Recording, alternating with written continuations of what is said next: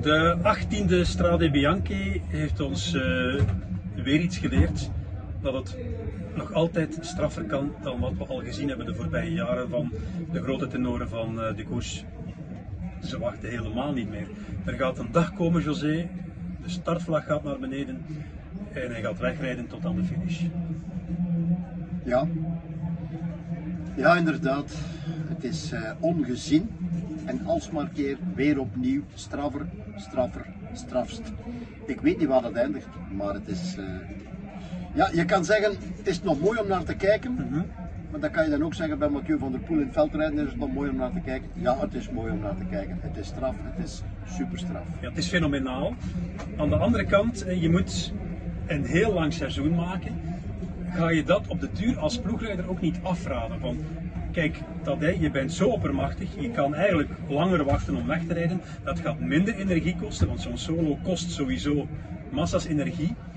En er komt nog heel veel aan. Milan Sanremo, Giro, Tour, je moet het lang rekken. Of hou je dat niet tegen? Wel, ik had gedacht dat hij dat inderdaad ging doen. Ten meer omdat je een ploeg hebt die voldoende controle kan houden over de koers. Kijk, dat je zegt, we zitten hier met een supersterke uh, Visma Lise Pike ploeg waarvan je denkt, ja, die gaan mij op een of andere manier uh, blok zetten. Maar dat was helemaal niet nodig. Dus je kon perfect langer wachten, tot helemaal naar het einde. Misschien wel tot hier in de straten zelfs. Maar dan gaat het toch gewoon weg op 82 van, van het einde. En, inderdaad, ik vraag me af, uh, of je dan helemaal op het einde van het jaar met een wereldkampioenschap dat helemaal op zijn maat geschreven is, of met een Olympische wegrit, of met een ronde van Frankrijk, waarvan ik toch denk dat hij nog eens een derde keer die graag, die graag wil winnen, gaat dit ertoe doen? Blijkbaar niet op een of andere manier. Nee, blijkbaar is hij nog sterker geworden dan vroeger. Hè? Ik bedoel, de cijfers zeggen dat, spreken daarover. Moet je dan niet alles op de toer zetten en zeggen dat die Giro, laat hij maar schieten?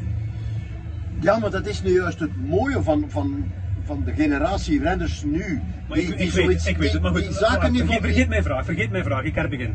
Nee. Jij bent ploegrijder van Tadej Pogacar, je bent manager van Tadej Pogacar en je wil de Tour winnen, hè? meer dan de Giro, of niet? De Tour staat boven de Giro? Maar het staat er nog bovenaan. Weet, weet je wat er bo bovenaan staat voorlopig? Alles wat ze nog niet gewonnen hebben. Mm -hmm. Ja. Daar lijkt het op. Weet het, maar twee keer de Tour verloren van Vingegaard, ja. dan wil je toch ook wel uh, wil je een streepje trekken. Dan zal hij in principe nog wel een streepje willen trekken. Misschien wil hij nog straffer doen en denkt hij van oké, okay, weet je wat, weet je wat ik zal doen? Weet je wat, wat ik zal doen? Ik zal en de Giro ja. en de Tour winnen. Dat zou, dat zou natuurlijk fenomenaal zijn. Uh, en we zouden er ook niet eens meer van verschieten. Aan de andere kant, hij zal tegen een hele sterke Visma Leasepike ploeg moeten optornen in de Tour. Hij dat, een sterke ploeg. Ja, dat is voor later. We gaan terug naar de Strade Bianchi van vandaag. Een duo van Lotto Destiny. 3 met Maxime van Gils, 11 met Lennart van Eetveld. En ik heb er echt wel van zitten genieten weet wat dat mooi is? Dat die, die, die ploeg sinds ze met Arnaud Delis en sinds met deze mannen een soort metamorfose ondergaan hebben en nog niet van de minste. Echt, ze staan er gewoon tussen, ze staan er gewoon bij. Ze durven het ook uitspreken, ze doen het. Ja, Van Gils die zei vanmorgen zonder verpinken, top 5. Het is 3 geworden.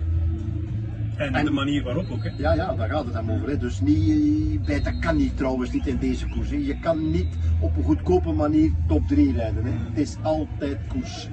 Ja. Nu nog. We zijn de analyse aan het maken. En er 33 komen, minuten er komen coureurs binnen. Hè. 33 minuten na de aankomst van Tadej Pogacar. Enfin, Lennart van Eetveld en uh, Maxime van Gils. Fantastisch. Goed gereden mannen. Uh, Pogacar boven iedereen en alles uit. En daaronder weer een laag coureurs, echte toppers. Als je die top 10 bekijkt, uh, je rijdt geen top 10 in de Strade Bianchi als je een pannenkoek bent. Helemaal niet.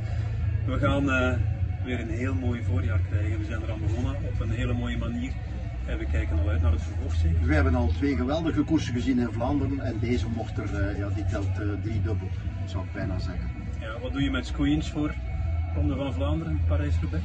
Ja, hij blijft verbazen. Hè. Dit is een hele zware wedstrijd, een heel zware wedstrijd en hij blijft verbazen. Dus we gaan die er moeten bijzetten.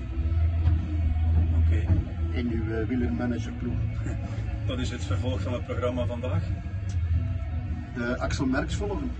Ja, in het wiel van Axel Merks kruipen. Hij zit ons op te wachten aan de overkant in uh, Paar Il Palio. Dus dames en heren, wij gaan afronden. Nog een uh, hele fijne zaterdagavond, fijn vervolg van het weekend. En tot een volgende keer.